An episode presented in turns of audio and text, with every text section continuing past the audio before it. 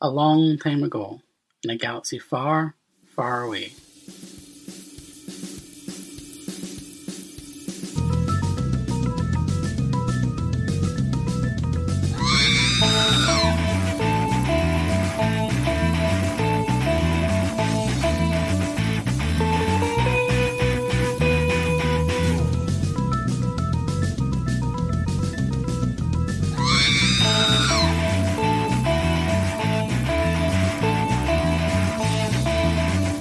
Hello, everyone, and welcome to a new episode of Force Goes Coast to Coast Multiversity Comics Star Wars podcast. I am your host, Alice W. Castle. I am here every month trying to guide you through the galaxy far, far away from news from the films, TVs, comic books, video games, everything that we can. Uh, this is episode, I am joined, as always, by Brian Salvatore. How are you doing, Brian? I am actually just finishing up a small bag of Star Wars themed jelly beans. Fantastic. Yeah. I should have brought snacks. How can you be bad if you're eating jelly beans? That is very true.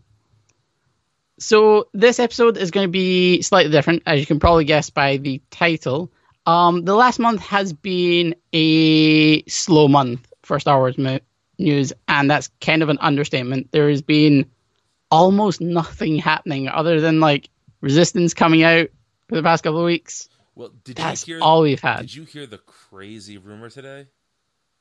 No. Okay, so I'm throwing a big spoiler warning here because Oh boy. there was an episode 9 casting rumor today that is bonkers. Okay, I've seen nothing of this, so ignore what I was just saying about Okay, no, I, I don't it being a slow month. pretty much everybody online is saying there's no way this is true.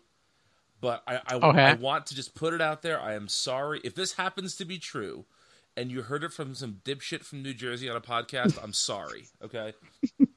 but you know how Matt Smith was cast in the film?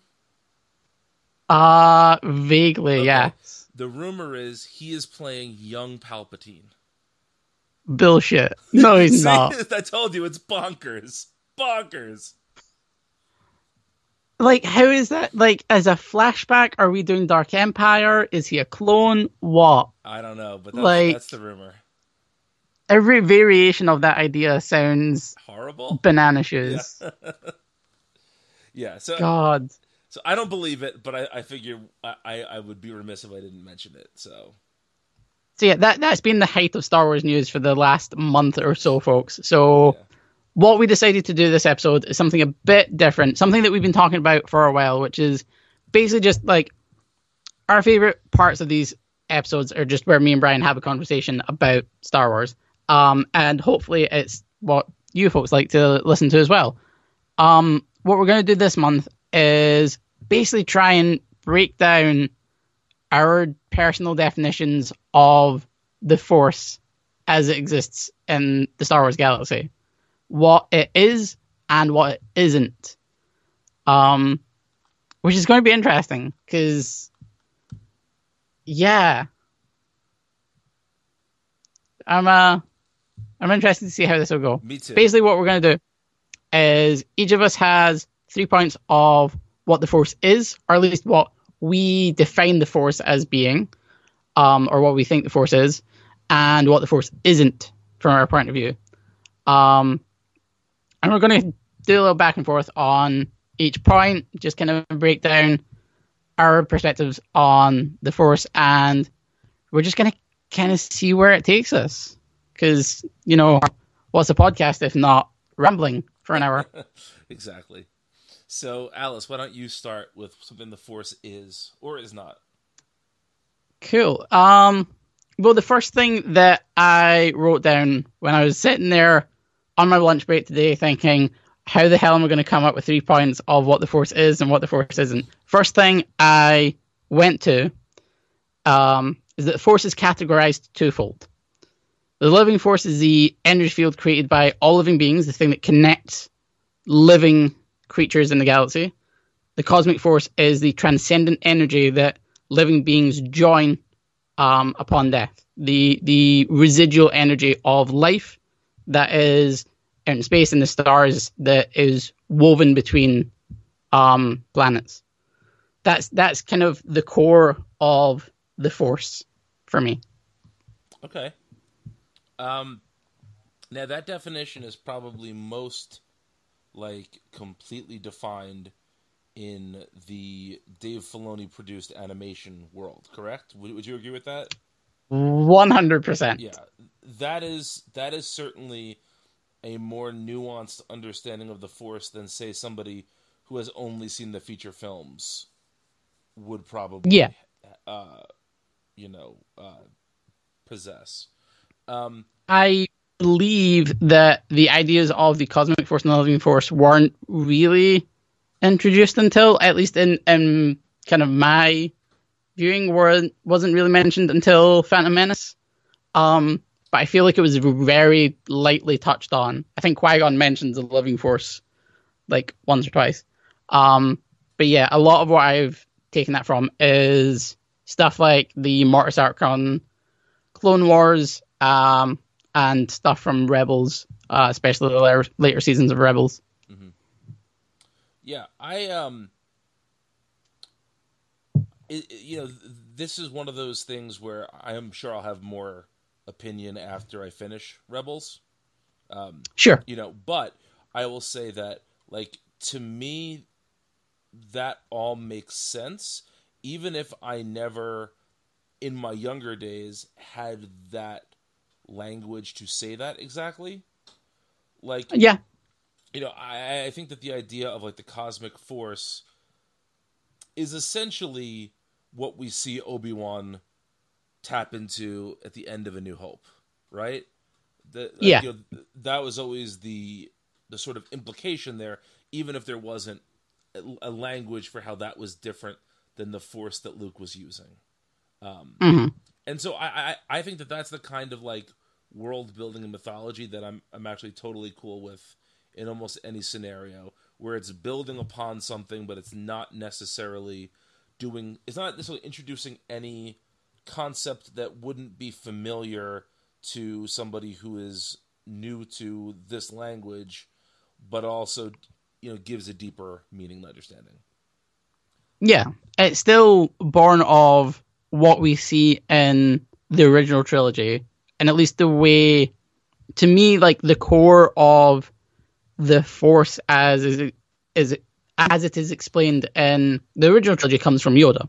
Right. um, it comes from those training montages and what he how he describes the force is i think kind of the core of what is extrapolated from and his is everything is all about kind of the flow of energy um between all things all matter um even inanimate matter. So that's kind of where i take the idea of the where like how i conceive of the living force is what binds um matter as opposed to the cosmic force which is like the beyond the kind of transcendent energy which is where it gets like really spiritual Right. Yeah, that makes sense to me. All right, so you ready for one of mine?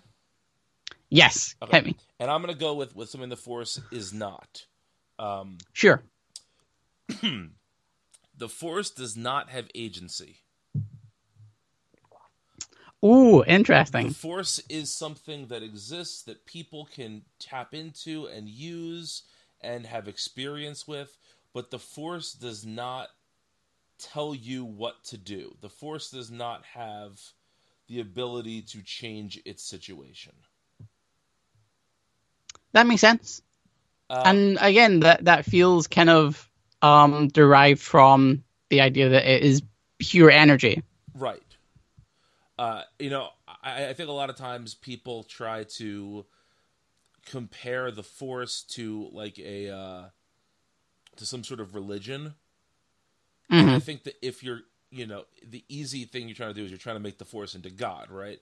But yeah in, for most religions, God has agency. God can God can change things, and I just it doesn't ring true to me that the force would have that would have that sort of uh, sort of agency. You know, if anything, the force is sort of like how how Voltaire described God, which is that God is the uh, somebody who spins a top, and the world is the top, and then the top spinner walks away.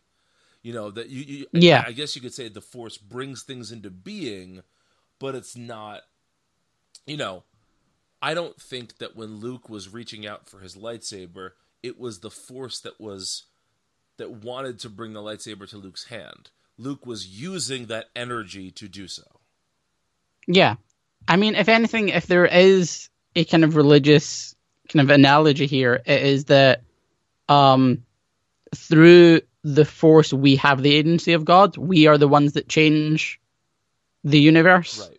Um, with the Force being purely a metaphor for, you know, the impossible things we can do when we set our minds to it and stuff like that. Um, if we were um, bridging that metaphorical, metaphorical gap between like the lived in Star Wars universe and the our universe.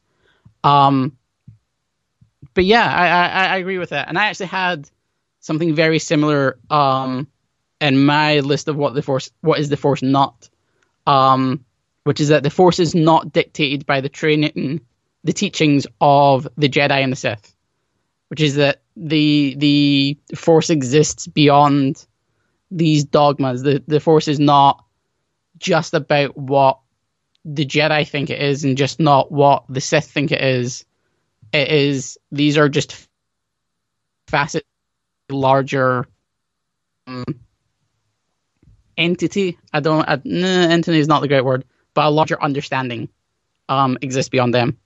Right. Yeah, that all makes sense to me as well. All right, why don't you hit us with another one? Um, let's go with cool. So, one of my points for what the force is is that the force resides in all things, um, as I've established in the whole living force, cosmic force thing, um, but can only be manipulated by those especially sensitive to it. And this is where I kind of pull in the midichlorian stuff, which I know is a bugbear for some people, but it exists in the text, so it's hard to get away from. Um, and the way I've always kind of perceived it is that the, the midichlorians are the I want to say the catalyst, or at least the the kind of conduit is probably a better word through which people who are sensitive to the force are able to manipulate that force. Um, I think boiling it down to base numbers, which is like the person with the higher midichlorian count is the more powerful Jedi, um, was a mistake. But I do like the idea that there is a kind of tangible quality to force sensitivity. Does that make sense? Yeah, I, don't disagree with that at all. In fact, one of my um, the force isn't statements is the force cannot be learned by everyone. Yeah. And so it's a, it's a very similar idea. You know, it's just the idea that there are certain people who are more in tune with how to use the force than others. Mhm. Um, And I mean, sorry, remind me where you got to in Rebels. all right, so uh, school has started up again for my daughter, so we're we are much slower. Sure. We just finished the first half of season two, so Ah, Okay. we just saw. Um, uh, Ezra just found out his parents are dead, or was told his parents are dead. Oh yeah, yeah. yeah. Um, that's like exactly where the kind of like um mid-season finale is. Yes, exactly. Um, cool. Um, because like what I was um going to talk about is there is a character in season three and a little bit in season four called the Bendu. I don't know if you've kind of seen much of um this character. I have not. No. um I don't want to spoil it, but it's basically like a, a form sensitive entity that is kind of beyond human not recognition, but kind of is basically a species unto himself. Okay. Um is this like incredibly ancient um but very um spiritual being that um Kanan goes to for guidance. And it, it like it is a very Dave Filoni idea, and it's probably why I really like it. But it's kind of um, the idea that there are are these beings that are hyper attuned to the force. Um, be that because they have um, super high midichlorian counts or, or whatever.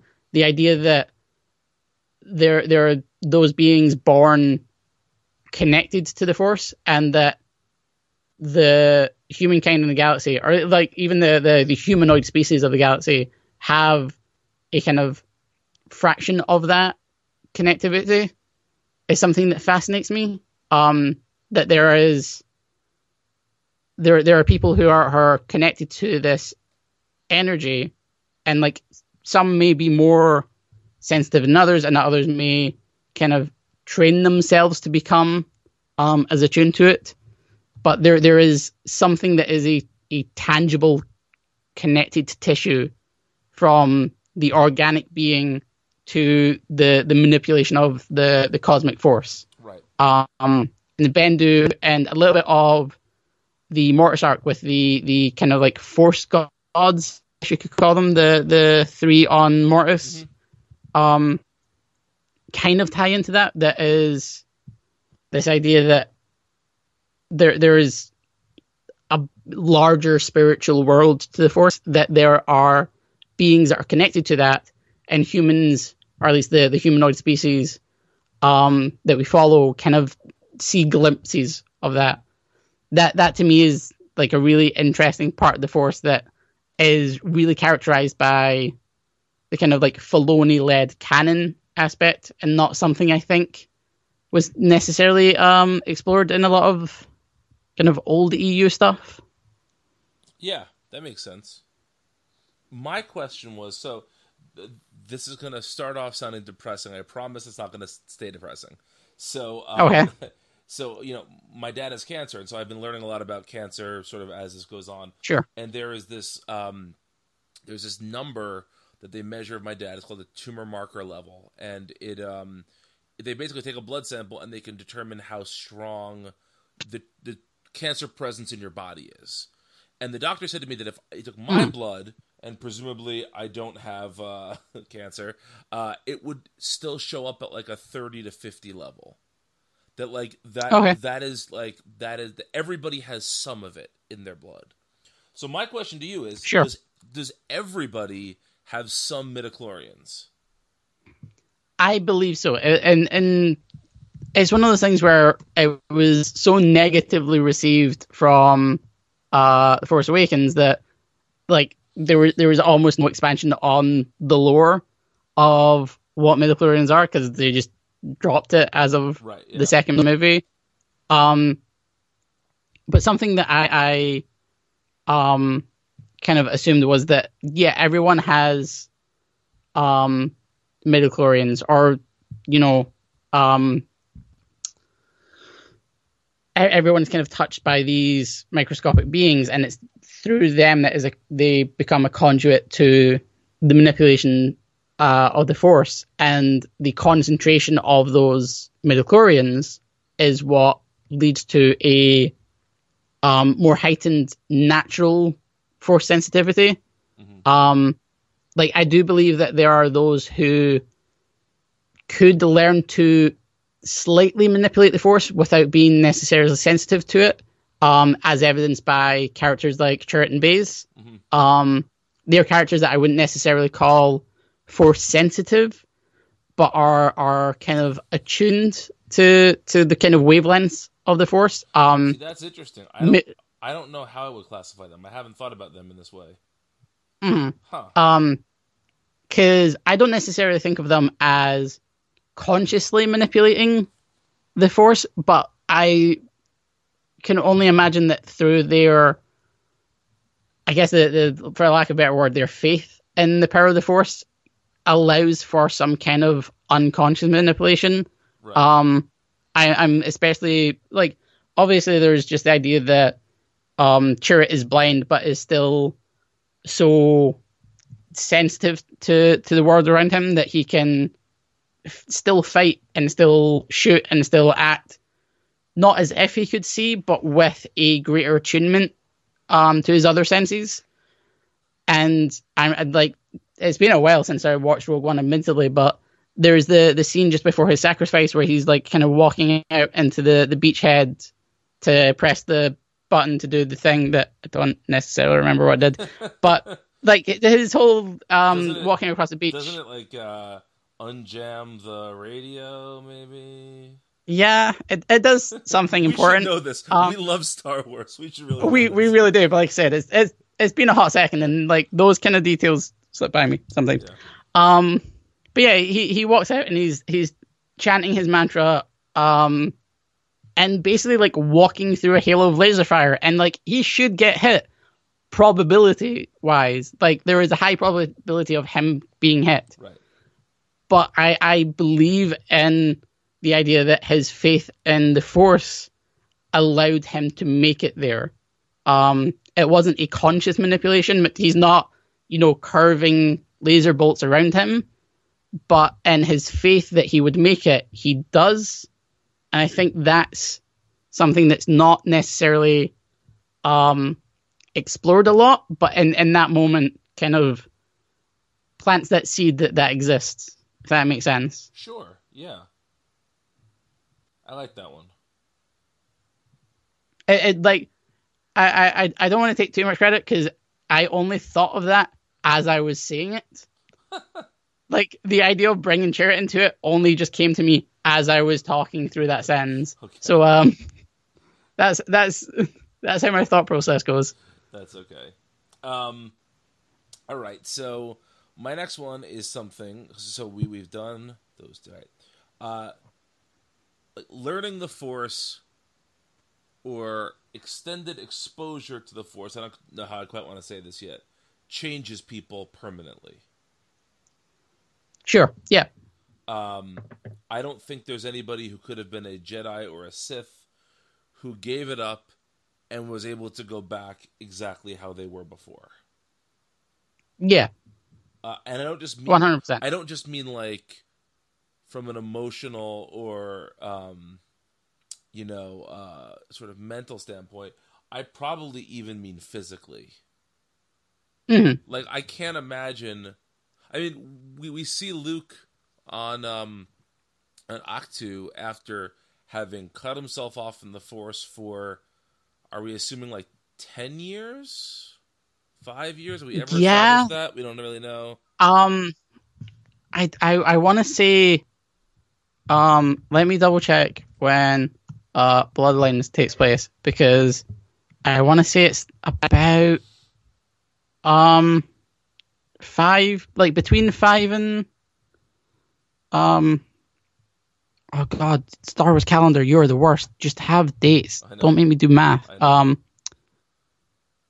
Bloodline takes place six years prior to The Force Awakens. Okay. Um, did you ever read that one, the Claudia yet. Gray one? Not yet. It, it's on Not my yet. shelf. Um, there there is a part of that that mentions that Ben is off training with Luke. Okay, Um, okay. like the whole Kylo Rening hasn't happened yet. Okay.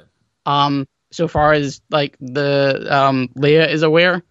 Um, because I feel like that's something that you would, you know, notice. right. Yeah. Um, so I would say that it is probably five years before Force Awakens that Luke disappears. Okay. Because what I was going to say was, you know, we see Luke in The Force Awakens. Essentially, as soon as he reopens his connection to the Force, he is inst- like, you know, he falls down, but he uses the Force to lighten his fall.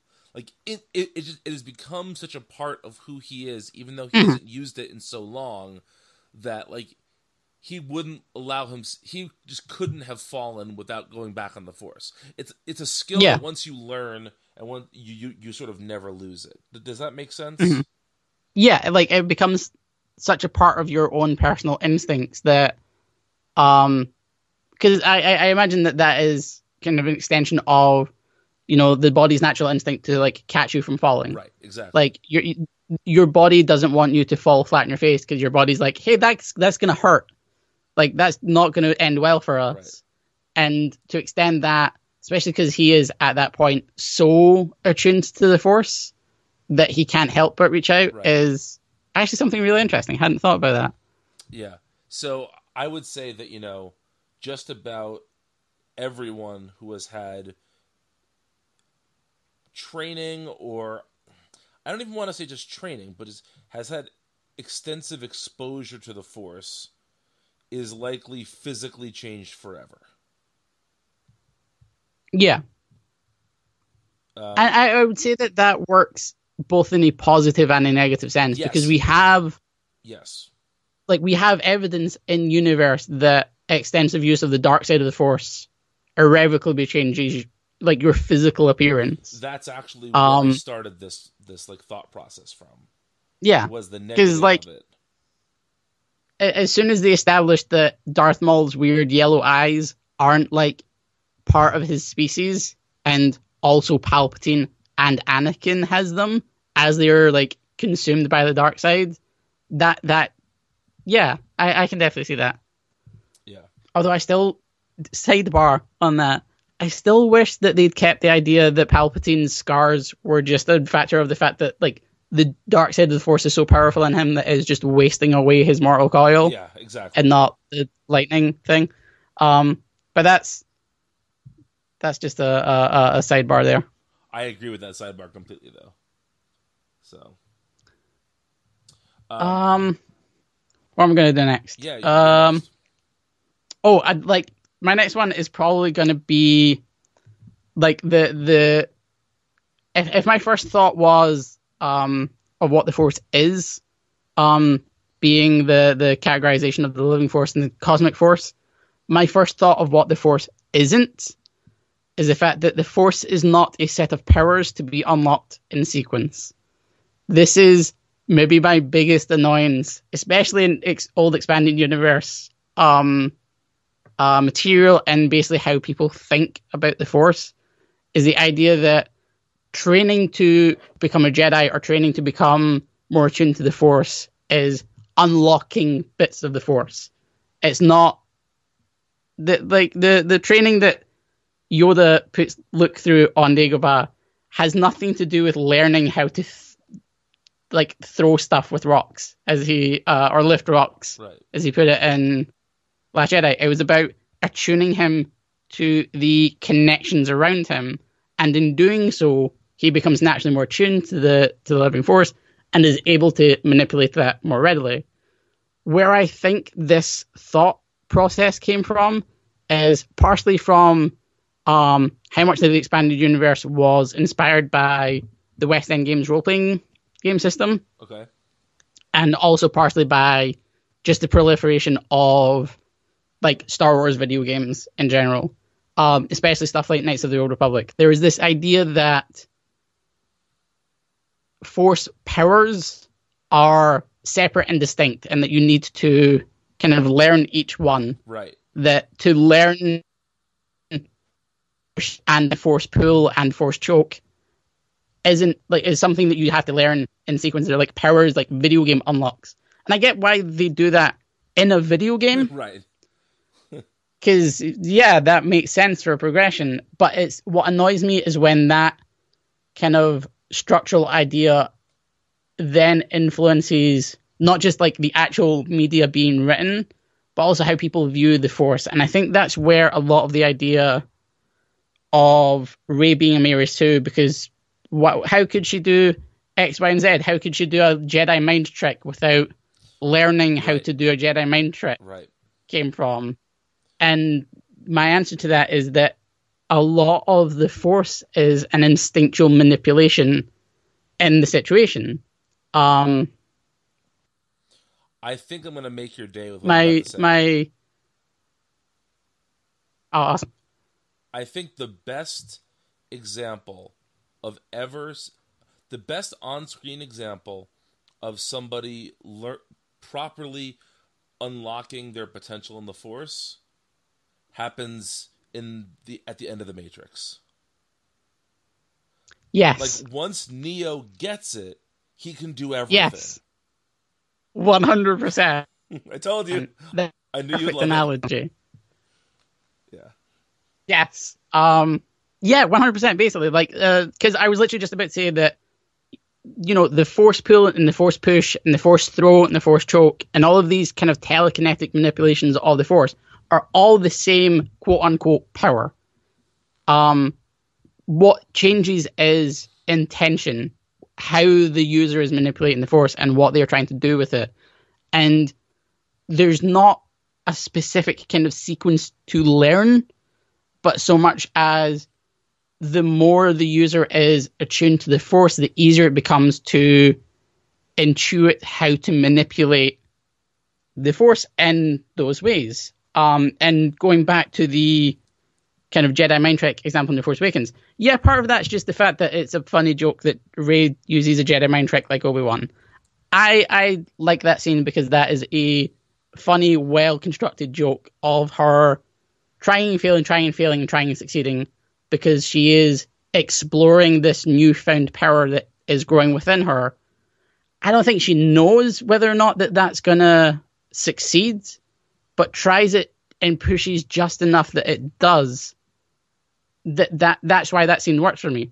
The fact that people are coming back and be like, "Oh, well, logically, how does she know that this that she can do this?" And I'm like, well, she doesn't. The force is instinctual, and I think applying this kind of video game logic to force users and force powers, however you want to kind of define that, is a kind of backwards thinking, especially in terms of storytelling and what force user can do with the force. Um, because it also ties into the idea that, oh well, how can Luke, you know, project himself across the galaxy with a force vision when it was never established that anyone could do this before? And I'm like, because it's like he just needs to be there, and so he is, because that's how that works. That's why the force exists. Look, you're preaching, yeah, the, preaching I, the choir here about that. You know. Yeah. Sorry. That, that was me getting very frustrated just at myself pretending to create a straw man. no, but you know, uh, ultimately, I think that I also think that like you know, we can't get too upset about people thinking of the Force working that way because if you think about the way Luke is introduced to us initially, Luke learns the Force very piecemeal. Yeah. And I guess that's necessary because of how that first film is structured and because Lucas was flying by the seat of his pants with that first film. Yeah. You know, um that that was very um he he had that idea for for the force and was kind of I, I, I don't quite want to see make up as he was going along, but a little bit, yeah. Oh, a lot of it, I would say. Yeah. you know, and that's okay. Like that's that that that's how this goes, right? That that yeah. that is how these things work. Um. So, yeah.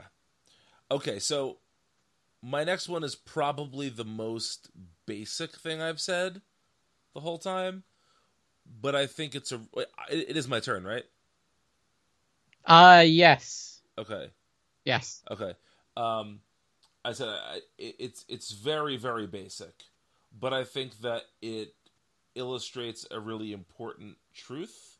So I want to mention it, which is that the Force is the most powerful thing in the galaxy. Oh, for like, sure. There is there is there is nothing else in the galaxy that can even approach the sheer um, magnitude of the Force. And I know that sounds very basic, yeah. but again, I think it's important to talk about just sort of the the immense power of the Force. Mm-hmm. And I think it is why it has become such this kind of lasting defining part of what Star Wars is. Because Star Wars could have easily just become like more Flash Gordony as it went into movie two, and they focused more on like the space battles and maybe some of the laser swords. But there is a distinct concerted effort in Empire Strikes Back to expand upon the spiritual and philosophical connotations of the Force as introduced in Star Wars. Right. That is kind of the the the foundation of what Star Wars as we know it today is you know, you don't get the Last Jedi and its kind of pontifications on whether or not the galaxy is better or worse for the intervention of Force users without the explanation or the the extrapolation of the living force as explained in Empire Strikes Back. It, it just it doesn't happen. That's where that foundation is laid, and I think it is why Star Wars feels like it is. If that makes sense. As much as the first film is my favorite, it is that sequence of Empire Strikes Back that I think came to define what makes Star Wars Star Wars, as opposed to just any space fantasy. Yes. Yes, I'll agree with that. Um, yeah, I, I was thinking the other day about how obviously there is, if you really want to get pedantic about it, I'm sure there is evidence of the Force being manipulated somehow in Solo. But how Solo is the first Star Wars film to, I don't think, ever even mention the word Force. Yeah. Um, Which is perfect because I, I I kept seeing people talking about the idea that um if Maul shows up in the Solo sequel, how is Solo Han Solo still a skeptic of the Force in A New Hope, which is a whole other thing. But I think what is perfectly defined or, or kind of um established in Solo is the fact that he grew up in an environment where that part of the galaxy was never a factor in his life. And to establish a character that gets through all of this kind of um, uh, um, obstacles in his life and get through all these scrapes and bruises without having to use the force or even particularly know of the force, I think perfectly kind of establishes the character as presented in A New Hope. Not only that, but you can encounter somebody and think they're full of shit. Yeah, one hundred percent. You know, like like he could totally face off with Maul and be like, "There's there's some trickery here. He doesn't really have the force. Yeah. It's bullshit." because like maybe it's it's been a while since I've actually sat down to that scene and kind of listened to the dialogue. But from what I remember, Han's not saying I don't believe the Force exists. He's saying I don't think it has any power over my life, which is kind of the most important thing to him.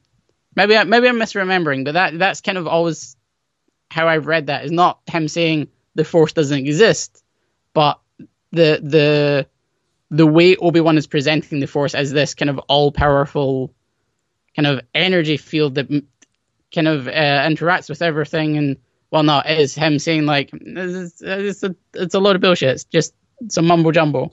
Right, and, and but either explanation works. Like you know, like I said, Yeah. he he could either not believe in the Force at all. I mean, because I, I want to say that Luke, in in a very petulant way, says like, "You don't even believe in the Force, do you?" and and Han, mm. and, and Han says like, "Kid, I've been from one side of this galaxy, etc., etc." and says, you know, that he just he doesn't believe, essentially that he's a non-believer. But that's like saying, Yeah. just because you met like a rabbi or a priest that you don't that you have to believe in God. Just because Sure, somebody yeah. attributes their life to something does not mean that you have to believe them. Okay, so I just look up because I, I wanted to kind of double check some of the, the dialogue in that scene just for my own kind of personal interest. And there's a Rotten Tomatoes like quotes section of the site, Okay. and their number one quote on under Star Wars Episode Four: A New Hope is Darth Vader's "I am altering the deal. Pray I don't alter it any further," which is from Empire Strikes Back. And like, there's there's no way you don't know that's from Empire Strikes Back. Come on, But not only that, that's not even that good of a quote. it's not. Why is that? Oh God, Of, that's of all the things Anyway. said in those movies, why would anybody focus on that? number two is Ben quotes Obi Wan Kenobi's "use the Force" look, and I'm like, what the fuck? oh boy, the internet's weird sometimes, Sometimes. all the time. Yeah. there we go. All right. Uh, Um. what's your next one? Cool. Getting back, getting back to Star Wars. Um. My next one is. Uh. What have I got left?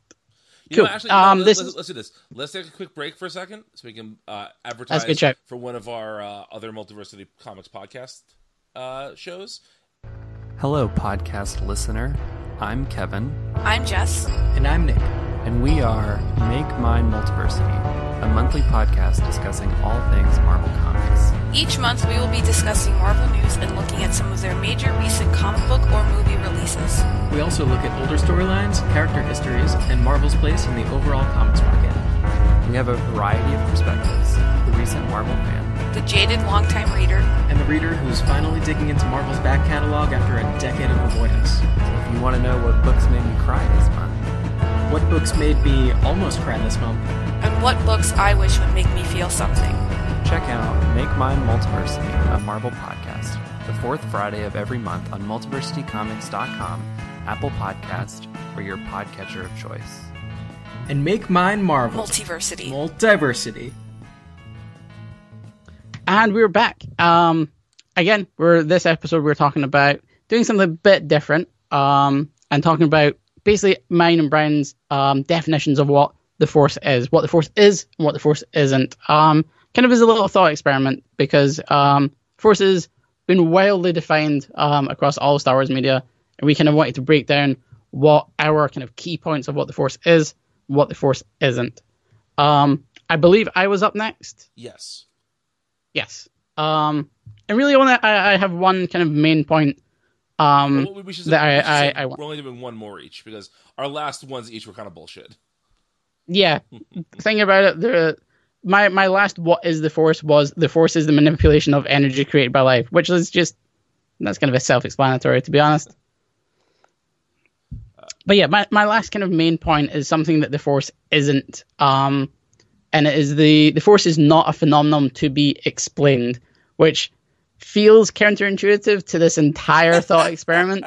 Um, but to me, it's, it it comes from the idea that for as much as we can dive into um, how midichlorians kind of interact with organic beings and how the energy um, of the cosmic force can be manipulated by um, sentient beings, there has to be some kind of fundamental ambiguity of the force.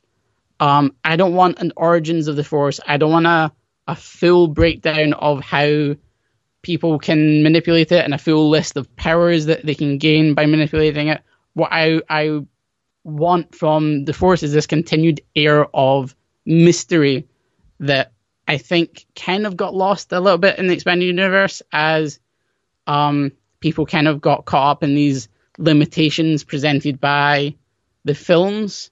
Um, but one of the things I, I, I kind of want to keep, and I think they've done a pretty good job of it in new in the new canon, is that sense of ambiguity um, that derives from that kind of like spiritual, mystical nature in the Force, and a lot of that comes from stuff like the Mortis arc in Clone Wars, especially the last two episodes of um, Clone Wars season six, where Yoda goes to the Force planet. There's a lot of weird, kind of dreamlike ambiguity going on there. No real concrete answers, and that's the the kind of perfect Force story for me. Is ideas being presented with no real concrete kind of answers being provided. Does that make sense? Yeah, absolutely. And I think essentially most people agree with you in so much that everyone hates midichlorians because midichlorians aims to explain the force too much. Yeah. Even if like, it- like as much as like you, you, there there is there is good from that. The way it was Yeah. explained was really poor. It really was, and I, I think it was kind of a, a, a half baked idea that never really got much follow up because people hated it so much, so they just kind of dropped any mention of it. Um, and as as much as I've tried to kind of backdoor that into how I perceive the Force, because for better or worse, it is a fundamental part of the kind of canon exploration of the Force in Star Wars. I that any kind of definitive answers beyond that is something I, I kind of don't want to hear, and it's, it's something I like that um, Filoni's kind of um, animated series and Star Wars have kind of taken as much from the spiritual aspect of the Force as it has from the kind of scientific midichlorian aspect of the Force. Yeah. Um, I totally agree with that. Go. I think it's really important. Do you want to get into your Yeah, your last point? yeah. I, I just want to say I I think it's really important that overall we don't get so worked up on the specifics because it just it can ruin everything for you, right? Yeah. Is you know part of the fun of the fact that we can have this conversation is that they haven't defined every part of the force hmm and that if they did, we couldn't be doing this. So, I think that's really good. Okay, my last one is one I am not sure about, Okay. And that's why I kind of wanted to save it for last. I I have read things that convince me one way or the other on this. So here is Okay. here is the statement I'm going to lay out for you, and then I'm going to instantly give you the opposite of it. Okay. Oh, okay. the power of the force is directly tied into the number of people who are trying to use the force. Okay. Let me explain. So, I have read. I if, when I first read this, I think it was on a met. This was back in college, okay, and Okay. somebody had said that the reason that Darth Maul and Obi Wan and Qui Gon could do so much more with the Force was that there were more people using the Force, and therefore the Force was more alive. And so, like, that was their answer for why the fights in Episode One with lightsabers were so much m- more interesting than the like Return of the Jedi lightsaber fights. I think there's a really That's I fair. think there's a really easier way to explain that was just that they were better at it. it's not that you know, but Yeah. they were essentially saying that like the um that the more people who are using the force, the more engaged the force is in the world, and so you Yeah. can tap into it more. And so, I think that's certainly um kind of explored in the idea of the Force Awakens, where like the the Force isn't exactly dormant overall. There is still a Force to be tapped into, but really, as far as we can tell in that timeline of the galaxy, the only main Force users on kind of a, a kind of large galactic level are Snoke and Kylo Ren right, and Snoke mentions the idea of, uh, um, I think it's in the Last Jedi, of darkness rising and light rising against it. right, Um, of like the the the, title of the film is The Force Awakens. Right. It is the Force reawakening to bring a balance back to the galaxy, and in my opinion, choosing a avatar in Rey. Um, be, probably because Luke doesn't want to be the avatar anymore. right. Um, and so I, I definitely it's something I've never necessarily thought of or considered, but it is uh, a reading that I, I'd be very into. But see, here's the other side of it, right?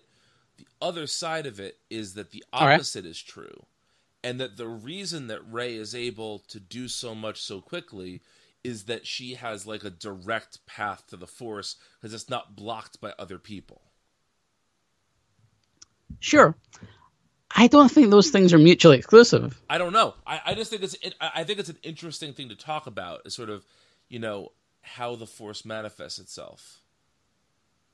Like, I think both of those things could be true at the same time. I think that the ability with which Obi Wan and Qui Gon Maul, and like pretty much any Jedi or Sith in the prequel trilogy can tap into the Force, is helped by the fact that there are hundreds of thousands of active Force users, kind of buoying the the the natural flow of the living Force. Um, because I mean, remember Obi Wan's meant to be like a Padawan. Like Obi Wan is probably being taught maybe as much as Luke has in Empire Strikes Back by the time he's in Phantom Menace. Maybe like a little bit more. There's probably a little bit more practice, but he is very still. He's still very much a beginner, and he's still doing wild flips and shit. Um, same with Anakin and Attack of the Clones. So I, I, I believe that that can be true while also um, Rey being so naturally powerful because she is maybe the the the chosen one of the force. Um, I, I think maybe it prescribes a little bit too much agency um to the force. Yeah. Um, that she is specifically the chosen one. Um, but I think there is kind of something there that she is more naturally attuned to the Force than anyone we have seen, uh, supposedly since uh, Ben Solo. Um, but I, I would argue since Anakin. Right. Um, and I think that could be because of the Force users of the galaxy. The only other kind of active, like avatar of the Force, if you were to call it that, is Kylo Ren, and he embodies the dark side. Right. And I think, as much as I don't want to descri- prescribe agency to the Force, there is something to be said of an avatar of the light being chosen um, in the same means. right. Yeah. It's interesting to think about, which is really all this episode is. Right. Exactly. Just giving us interesting things to think about until we have some real news to talk about. Uh, but that was fun. I, I I feel like That was fun. I feel like I haven't. I expected you to say something that would blow my mind in a good or a bad way, and I feel like Okay. I feel like we didn't do that. I feel like we each said things the other like appreciated and enjoyed, maybe learned something from, but we didn't like, offend the other one in their understanding of the force. Yeah, I, I think we were we were both kind of naturally on the same wavelength. I don't think I was going to say like the force isn't a set of powers to be unlocked, and you were going to be like, horse shit, you have to get this much experience points in the force to unlock force lightning. Um, but yeah, and, and part of that's because like there there's some kind of late rebel stuff that I, I could have delved into, but I want to hold back because I want you Thank to experience that Thank you. I appreciate that. um, as it comes. But you know, you know me. I, I'm a big Filoni mark, so a lot of my reading of the Force certainly comes from the kind of interpretations um, explored in Clone Wars and Rebels. Yeah, I concur. I I, I- think that the my limited experience with Rebels and my now complete viewing of the Clone Wars, I feel like I learned more about the Force watching those than I did in any one live action film. Yeah, I I think there's certainly something to be said for how well those shows explore the nature of the Force without giving too many concrete answers. Um, so one of the, reasons why I like the Mortis arc so much is that it presents all of these kind of um, wild aspects of the Force that people had never considered before, without really getting into the nature of what exactly is happening and how exactly these beings are connected to the Force, whether or not they are straight avatars of the Force, whether or not they're gods, what happens there is left purposefully ambiguous enough that these kind of con- conversations can be had um, later on. Right. Well, um, I would personally love people to tweet at us about what they think Yes. about the Force. If, if you're the person out there there's like super mad that we either didn't address something or you think our opinions are completely wrong, please tweet us. Don't call us names. Um, but I'd love, I'd love to further this um, conversation about the nature of the force. Like I said, I don't think any single interpretation of this is right. This is my personal interpre- interpretation. Words are hard. Um, and Brian's personal interpretation. And if you have one that is wildly different, or if you think we're kind of on the mark, let us know. Um, I am, as always, at Alice W. Castle, and Brian is at Brian is a nap. Um, please tweet us. Yeah, I, I think this could actually be like I, I would even say, and I, I have not run this by Alice, so I might get scolded after the podcast for saying this, but Oh boy. I think that this might be an instance where if people are tweeting at us and we got some fun theories, maybe we reopen the hotline and let people call in with their interpretations of the force.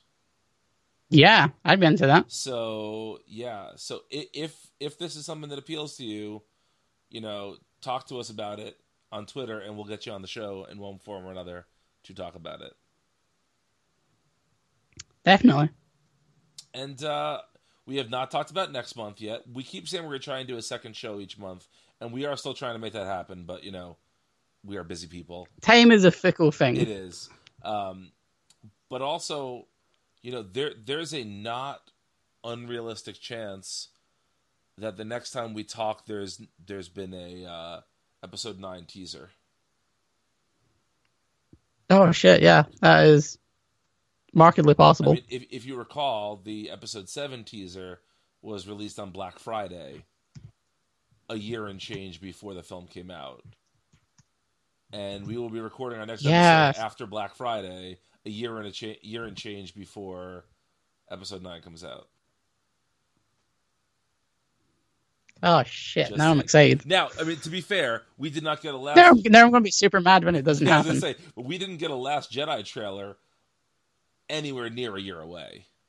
Yeah, So, but I but I think part of that is Rian Johnson versus uh J.J. Abrams, and part yeah, and part, I wouldn't be surprised. and part of that might also have just been like both with the both with the Force Awakens and now after the lukewarm response commercially to Solo and critically, or not critically, and fan base wise to the Last Jedi, they might Mhm. need a kick in the ass trailer wise. You know what I mean? Just like something to get Yeah. excited about Star Wars again. I I- especially because I think part of what I don't want to say killed Solo, but part of what hampered Solo's reception was the fact that it had so little marketing lead up. Um, you know, like Last Jedi was out in cinemas and we hadn't seen anything of Solo. Right. um, and that was like months away. Um, so I wouldn't be surprised if Lucasfilm's going to kind of try and get out in front of um, episode nine, and even if Black Friday comes and they drop the title or something like that, just to get ahead and say like, please be excited about Star Wars again. Right. Um, not that I necessarily want some of the people who were mad at the Last Jedi to be part of the fan base um ongoing, but I think the kind of general consensus of Star Wars is that there needs to be some kind of spark again. Um, and I, I wouldn't be surprised if Lucasfilm's going to try and try and get out in front of that. Yeah, I agree. So, uh, hopefully we get a we have a teaser to talk about next time, or at least a title. Oh yeah. Hell, we could even do a whole episode of uh title speculation. Maybe not a whole episode. Real quickly, is there a word that you think will definitely be in the title? Uh, I, I, part of me thinks that there's going to be a big push on hope, um, purely because this last appearance in a, a Star Wars film, and that's kind of Leia's whole thing, and it'd be a neat way of wrapping around from the first, like chronologically released, um, Skywalker saga film being a New Hope, and this being something to do with hope. Um, maybe, maybe it's maybe Star Wars Fall of the First Order, as everyone says on the internet, is going to happen. But um, like I could not have called the Last Jedi No. a month out. I could have called the Last Jedi a day out. yeah. Um, so I'll uh, I'll be very surprised and hopefully happy when that title drops. I think it's like the the logical part of me thinks this is not going to be the case, but I think that they're really leaning into the fact this is the last Skywalker saga film. So I wouldn't be surprised if it was called something with like the end or death or you know, some sort of very Sure. final word in there. hmm But we'll see. Hopefully, we see before the next show. Yeah. Definitely. Either way, we will be back some point next month, if not before then, with a second show. We will be figuring that out. So keep your post at Force. Uh, what's our Twitter? At Force Coast C2C. Yes. Is the number two. Yes. Keep an eye out on there. Keep an eye out on our Twitter uh, pages. We will be sorting stuff out. We will keep you posted. Um, when our next episode is going to be, what it's going to be about. I'm still trying to get this um, comics focused uh, side episode sorted out. So we will see how that goes because I need to catch up on those comics, and that is a good excuse to catch up in comics. Um, but yeah, where can people find you on the internets, Brian? Uh, aside from Twitter, you can find me always at multiversitycomics.com. We are, believe it or not, we are already starting our prep for the end of the year stuff. which, Oh God, don't remind me. which is insane, but so where we are. And how about you, Alice? Um, I am, as always, at Alice W. Castle on Twitter. You can find me at Multiversity Comics every Monday, um, recapping the last episode of Star Wars Resistance, which is a very good show in very surprising ways. Um, the last episode that came out as of recording was The Children of Tehar, which was a really good, really socially aware episode. Um, and I kind of delved into that a bit and my five thoughts reviews. So check those out every week if you're catching up with the show. Tweet me about Resistance because I want to talk about it, and I feel like not many people on my Twitter are talking about it. I have to catch up. Um, I'm guilty of not being caught up on the show. It's a pretty good show. Um, there there's some interesting things we can talk about once it kind of hits a midpoint. Um, our our thoughts of uh, who the red uh, Tie Fighter pilot are completely wrong, but have led into a completely wild, different part of the First Order. So I'm excited to Oh, cool. explore that. Cool. But yes, um, we will be in your ears at some point within the next month. Um, like I said, tweet us about the show, tweet us about the Force, and may the Force be with you.